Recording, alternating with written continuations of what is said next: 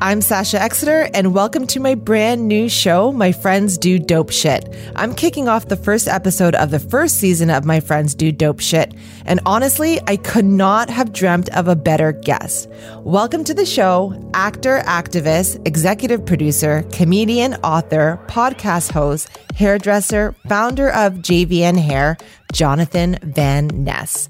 Thank you so much for being on the show today. How are you? Um, I am great, although I did just realize that I've now been in the sun enough that my concealer color is too light. So I'm just putting a little bit more of the primer over the concealer. I was telling uh, Sasha before we started that I'm having a little bit of the Mondays on account of the weekend. And uh, yeah, it's but it's fine. You know what? I'm just giving you No, glow. you look good. It's, it's whatever. When I first saw you this morning on this podcast, can I just tell you, the song that came in my head was eyes, lips, face. And then it, it's like eyes, lips. uh, yes. uh, you uh, are uh. so beautiful first thing on a Monday morning. I cannot. Oh and then you had the nerve to say that all you have on is a little tiny lip looking like she's ready for the cover of American Vogue, just over the shoulder girl with the pearl earring vibes. Oh my. Well, thank you. I have been putting a lot of time into my skincare. After 40, it's no joke. I don't care if you're 12, which you look like you could be. You are so glowy and so breathtaking. I mean, is it, what is it, what is it? What are you using? Let the people know. Literally, Biologique Recherche products are life changing. Also, your brow and lash person is also, is that you? No, I cannot li- listen. The lash tech is literally. This is why I'm chained. I'm shackled to Toronto. I would move to Texas so you can do my hair, but ah. really, my facialist and my lash tech is here, and I. I It's giving Bambi, but like natural Bambi. Like, sorry. like, I. Excuse me. What? yeah, it's, oh, so pretty. But like, not, so, it's not, it's like, they're just like perfect, you know? It's a it's a natural glam. So the list of credits that I mentioned in the opening are literally no joke, and I feel like you kind of just with your the your natural personality and your aura, you just stomped on the scene and never looked back like you should. But I know it hasn't been easy, so I want to go back to little Jonathan back in Quincy, Illinois. Did you ever think that you would be in this place right now where you're building a fucking empire? Like, if someone told you that that was going to be your life 30 years ago, would you believe them? No, I would have been like, we got to get you to the hospital. These shrooms are too strong. Your fever is peaking. I'm worried about you. Um, no.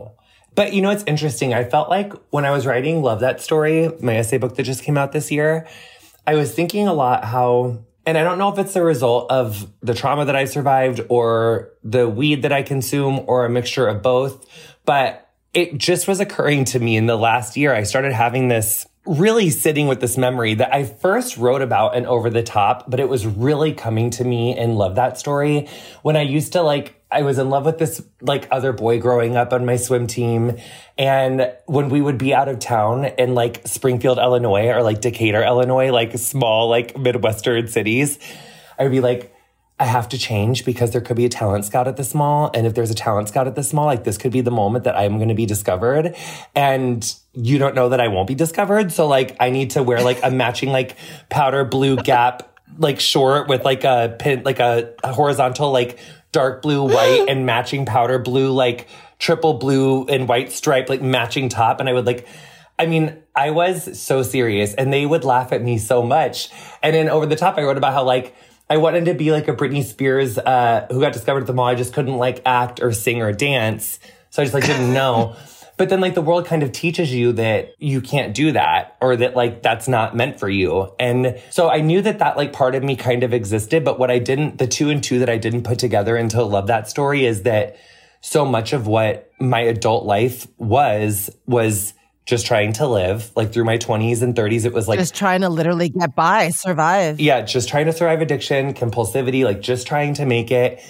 And then once I did make it, I realized that my purpose was to come back to that child, that inner child that like wanted to be Britney Spears that couldn't act, sing, or dance, but actually what I've always really wanted to do is make it so that other people don't have to feel like how I felt, which was so othered and so ostracized and so bullied and just so rejected from the people around them. And so whatever your thing is, cause, you know, for me, it was being super feminine. It was being clearly gender nonconforming from a very small, like young age. Those are the reasons why I felt so othered. But for everyone, there's like a thing that they feel othered by. And so I just want people to feel more compassion for themselves and more self-acceptance and feel um, better about being themselves. I feel like that's like kind of what my childhood mission was. But then I mm-hmm. think the world taught me that that was like dumb. And then as I got older, I realized that that was actually like really major and super cool. And who knew that like that's what my purpose was? And that's just so fun. I mean, I love you for so many reasons, but because of my my love and interest for wellness and health and and being active I'm really drawn to that about you and about your social media. And I know you have to know this, but I'm getting goosebumps right now. You inspire so many people around the world to get off the couch and move their body, make it fun, make it themselves, um, to try something new, to look beyond the fear. I live for the gymnastic videos. I live for them. And I know I'm not the only person that feels this way. And we were all chatting like your your workout this morning that you posted on Instagram and you added the little twerk. And good for you, honey, for doing a little that's not why I was late. I wasn't working out that's not why I was getting ready at the that's not why I was. And anyone who says that on this Zencastr is a liar. And I fake news, fake news, fake, fake news. news. And I I don't I don't stand by that. And I don't talk like that and I don't act like that. I feel like that was Robin on America's Next Top Model season one that said that quote, and it's really been coming to me lately. Like she's like, I don't speak like that. I don't talk like that. talk like that. no, um, I love to see it, and you're you're really helping a lot of people out there. What does wellness and fitness mean to you? Honestly, and I hate like I don't want to like talk about it like every podcast that I ever do and not that you even ask, but like and it kind of goes against like so much of what I talk about, but like I'm still just like traumatized from the snacks episode on getting curious on Netflix, like the backlash from that and just some people were really hurt by it. Other people just felt really incentivized to like say really intense stuff. I think the reason why I still think about it so much is because what it really did was it pointed out for me like as much as I didn't want to think about it at first that like I am struggling with disordered eating and didn't even realize it. And wow. yeah. I, you know, I think I thought, I like even feel myself getting emotional about it now because it's like, I thought that because I, like, I've never looked at myself and was like, oh, I need to lose weight or I need, like, I always think I'm pretty cute. Like, so that's, that's one thing. Because you are. Um, but it's like, so but because I was like literally basically drinking coffee because I've been so busy with work and just wanting to like focus on my job and like help people and it's just been a lot of pressure. I was like not prioritizing how I eat. And and because I wasn't like restricting or binging because I felt bad about the way I looked, I just wasn't prioritizing my health. And then oh my god, like it's fine. I think no, it's because I do therapy time. in this room. And so whenever I'm in this room, when I do a podcast, it's not my own. I'm like, oh my God, I'm in therapy. But it's like, no, girl, you're on a podcast.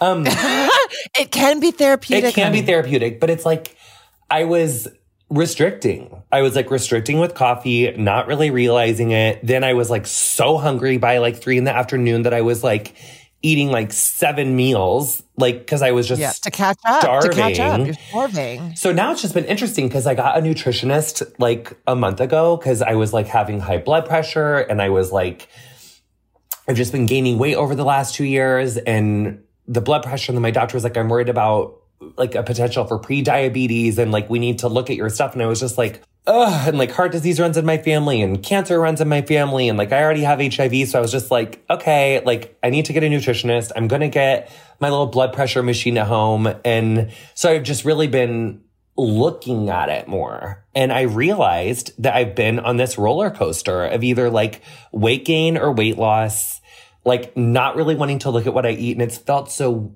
good and so weird that like for these last five weeks, and I, you know, haven't been talking about a lot. I think I'm going to start talking about it a little more, but like, I've like made time in my schedule to eat, like in my literal calendar. There's like, I have you like have these 30 minute like chunks and I have like coolers with me.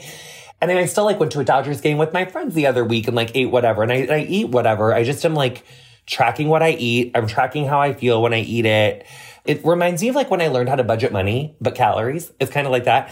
And even saying Same that, it's like I know that people's like taints are going to tighten because it's like, I don't believe in calorie counting. People are just so obs- like, I just feel like there's a million ways to do this and i think but that that there's a negative connotation when you use the words calorie counting calorie counting could be also to monitor to make sure that you're ingesting more calories because a lot of people are not eating enough so that was kind of a thing for me is that i was like leaving way too much on the table and i was like under eating um like but again it's like it, it, it just this whole topic i just think people are so quick to judge and they're so quick to like and and even in not to, I don't know why I keep talking about my books, but that's where I write a lot. That's why I love to write because there's not people in your comments. You can like say yeah. in one place how you feel about something and just let that work speak for itself, you know, and yeah. people who really want to find it and people who really want to engage in the discourse and the frequency that you're wanting to engage in, they can go there and find it.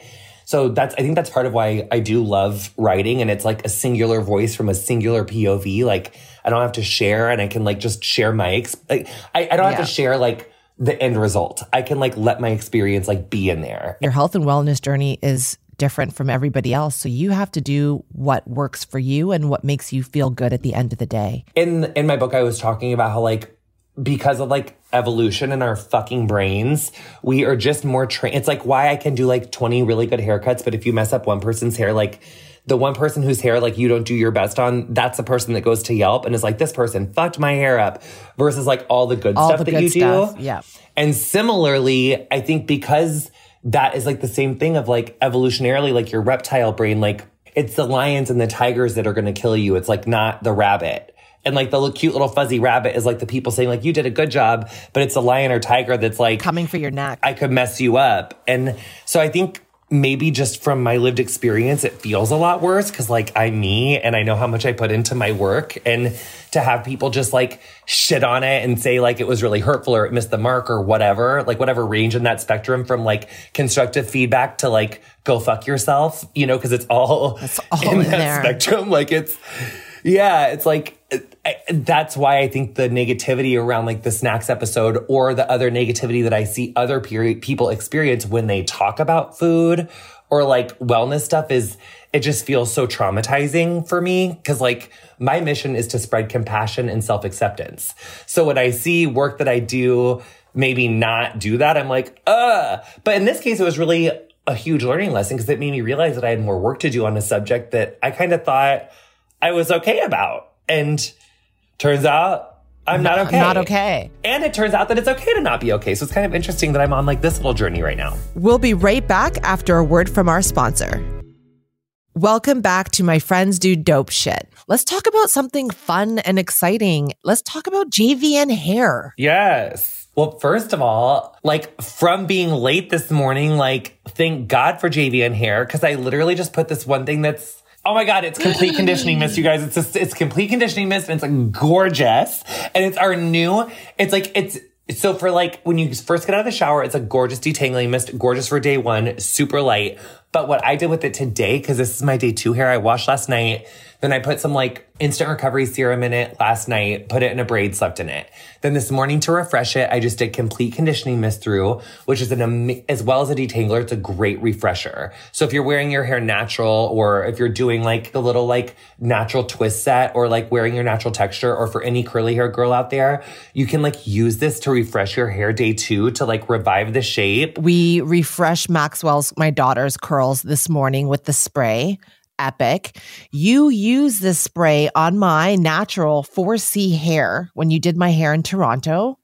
And that is when I literally almost dropped the phone and I was like, what the fuck is this that you just literally put in my hair? And everyone, I have very coarse, natural textured hair. And this mist literally melted my hair down and allowed Jonathan to easily comb through my curls. I've never in my life seen anything like this before. I feel like it's not necessarily your natural texture that you have trubs with. Like your natural texture, if you wore it in its natural state or did like a little like, you know, like a silk press or like a really smooth, silky little like, you know, blow dry with your virgin, you could refresh it. You just have to like kind of learn how to, but you totally could. I am a nosy bitch, very curious to learn about people's come up stories because I know getting people always see like the finish line right? Because we are always posting the highlight reel on Instagram. So, can you recall or do you think of any time that you've gotten a no and like what the learnings were from that?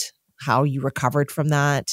Yeah, I mean, I still get tons of no's. Um, yeah, I think it's like like how you said, it's part of the process. It's it just is so much part of it. And learning how to navigate the no's, I think is really important because the nose used to make me really self destructive and it used to make me like kind of want to beat myself up. And so learning how to like love myself through the nose and like be compassionate with myself through that, I think has been really important. And the way that I did that is like practicing so much gratitude for the yeses and for like what I have and yeah. learning how to do that and learning how to identify those moments and making it like a practice is really important. Mm-hmm. I used to do it like by writing it now I do it by like moving mantras, like when I'm doing yoga or when I'm doing weights or if I'm doing gymnastics. Like I'm always like in my mind, I, and it might sound like, uh, but it's true. Like I think, I mean, and I, I'll do it to my husband and he'll be like, ugh again because he's like British and it's like harder I feel like for British people on the whole. Not to judge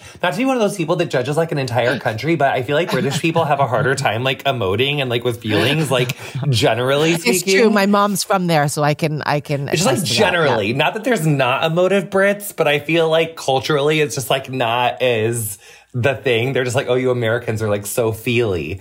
But I do I think about just being really grateful for what like for when I'm doing like kind of like my joy stuff, like I think about how grateful and how lucky I am and excited I am to be able to do those things. But I didn't used to, that didn't used to come as easily. Like I didn't know how to do that. And that's, and it's through practice that that's happened. So, but I think one of the no's that sticks out in my head is, this is like a good classic one, but like my podcast, Getting Curious was, like canceled from its first network like the week that I booked Queer Eye. Stop. It was from like October of 2015 to like February of 2017. So basically like wow. an episode a week. So that was like a while of doing most of yeah, of, of course. Like I had like, and I obviously had like a great sound engineer that the network provided. So like that was cool you know, but at, at, the end of that year, I was like, look, I love this podcast so much. This has been my passion project. I've learned so much, but I would just live for if we could get a producer.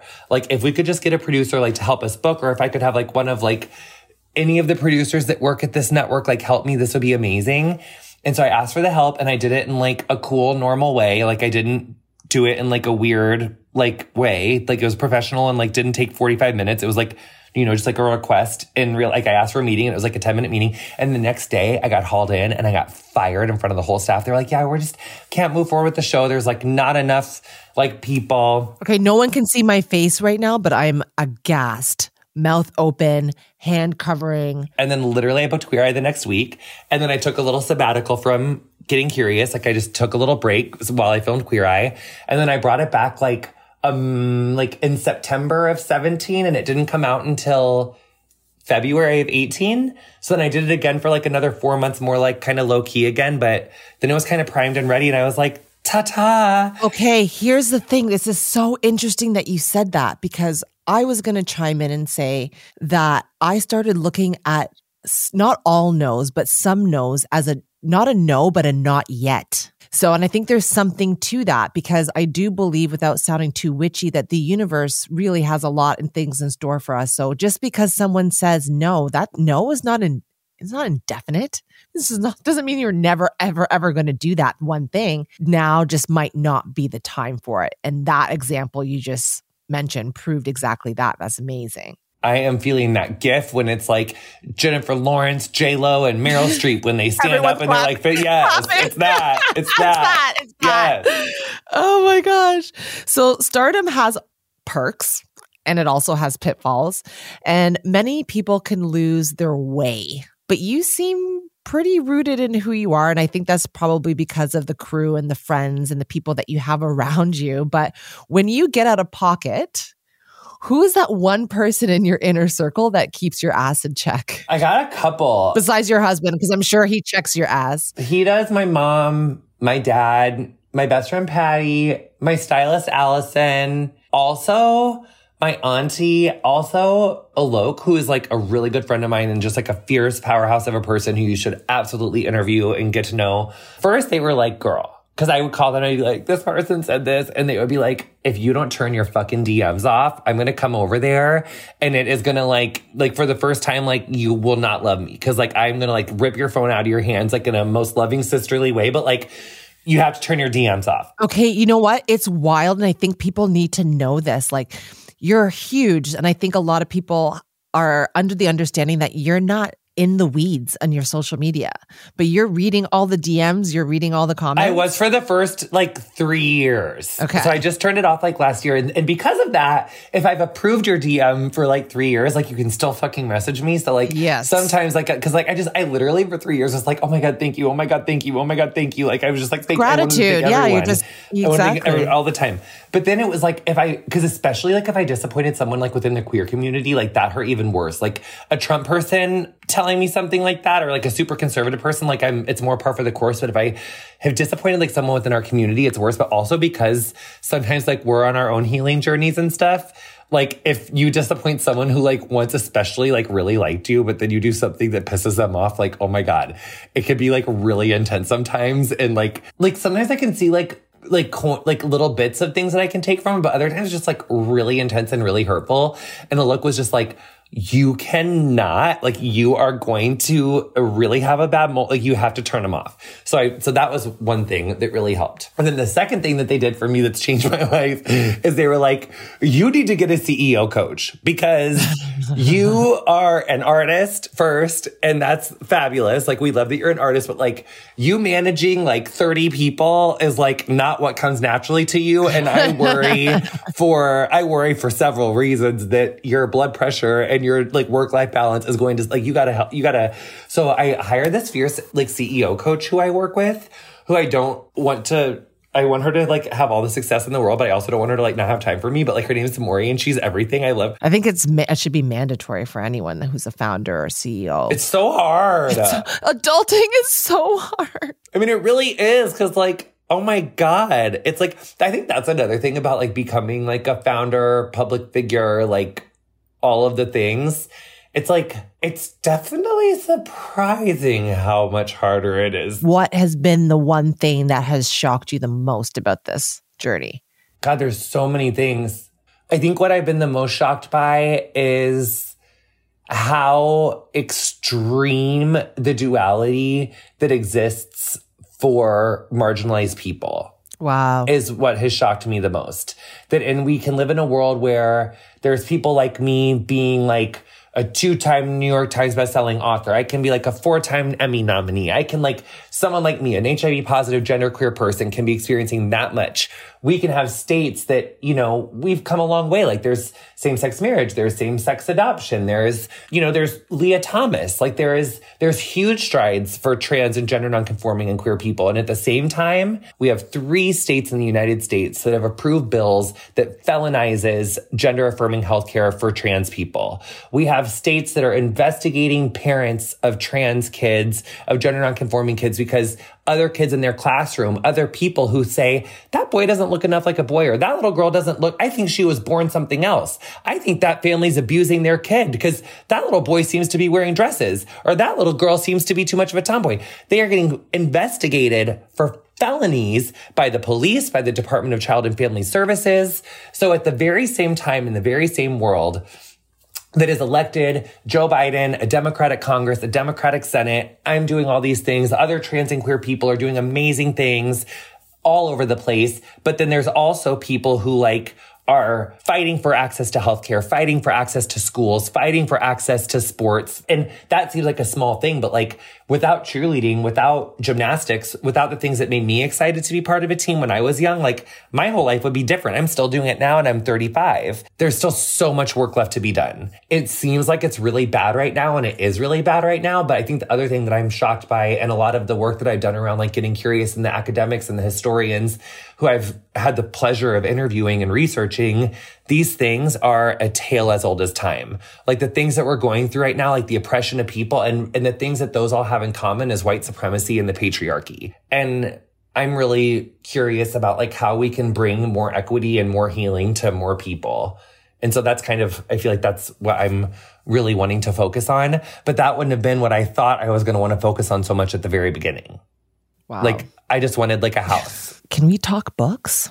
Please. So you've written two, Over the Top and Love That Story Observations from a Gorgeously Queer Life.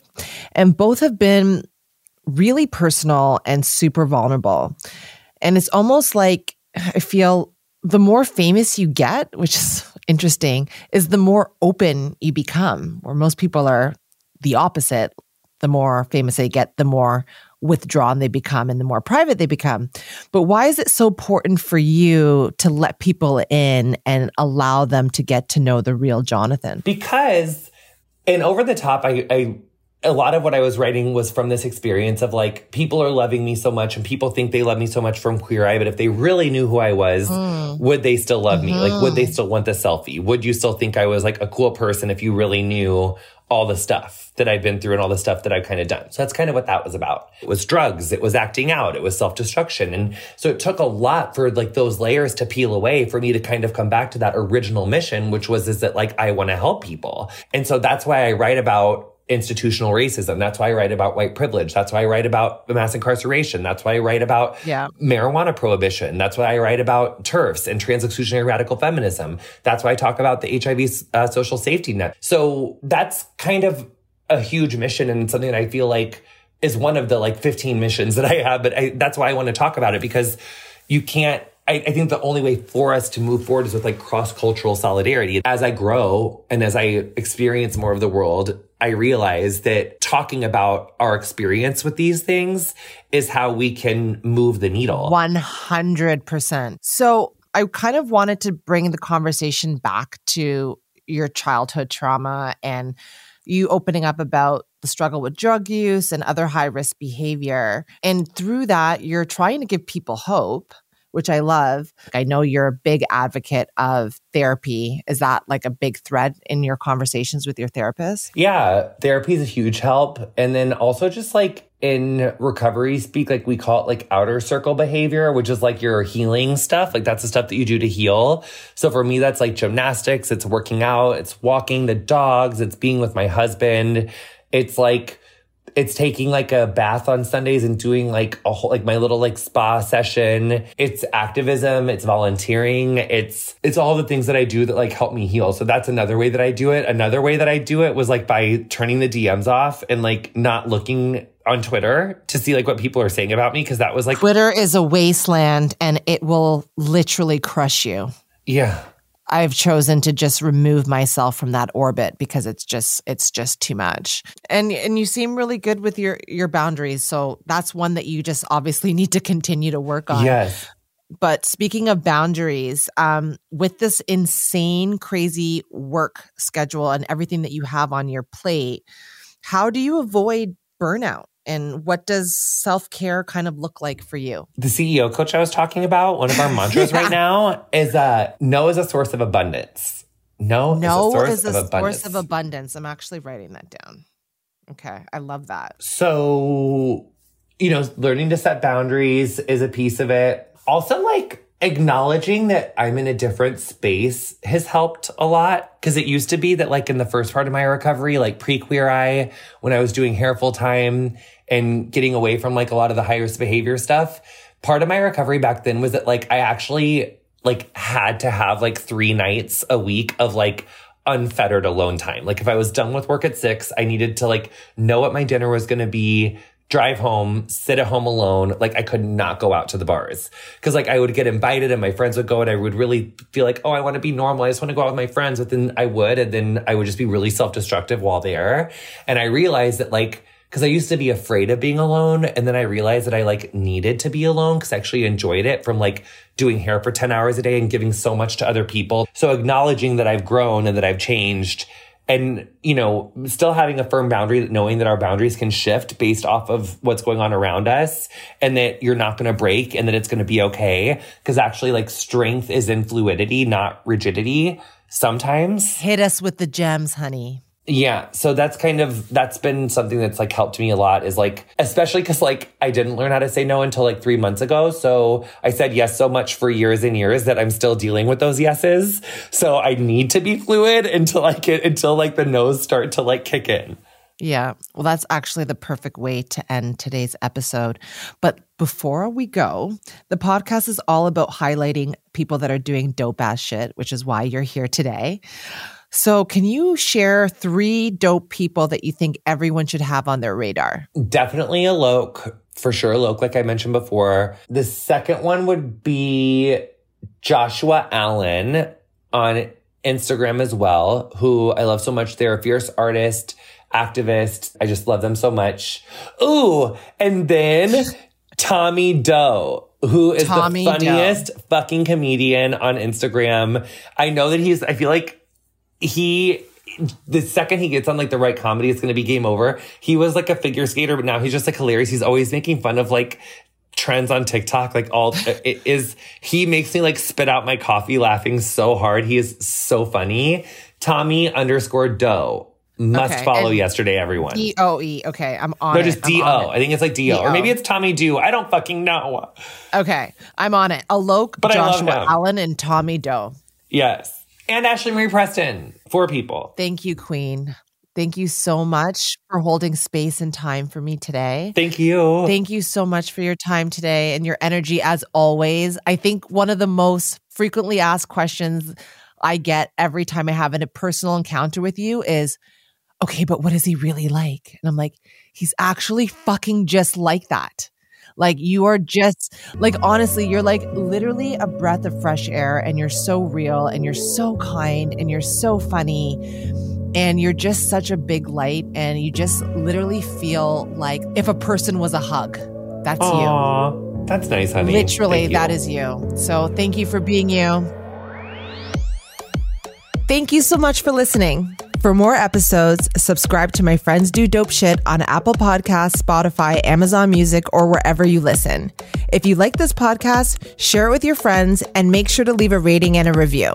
My Friends Do Dope Shit is produced by Entertainment One. The director of programming at E1's podcast network is Sasha Tong. Executive producers Deborah Belcourt and Sasha Tong. Producer Allison Bruff. Associate producers Adrian Muhajirin and Chris Chu. Edited and mixed by Adrian Muhajirin. Hosted by me, Sasha Exeter.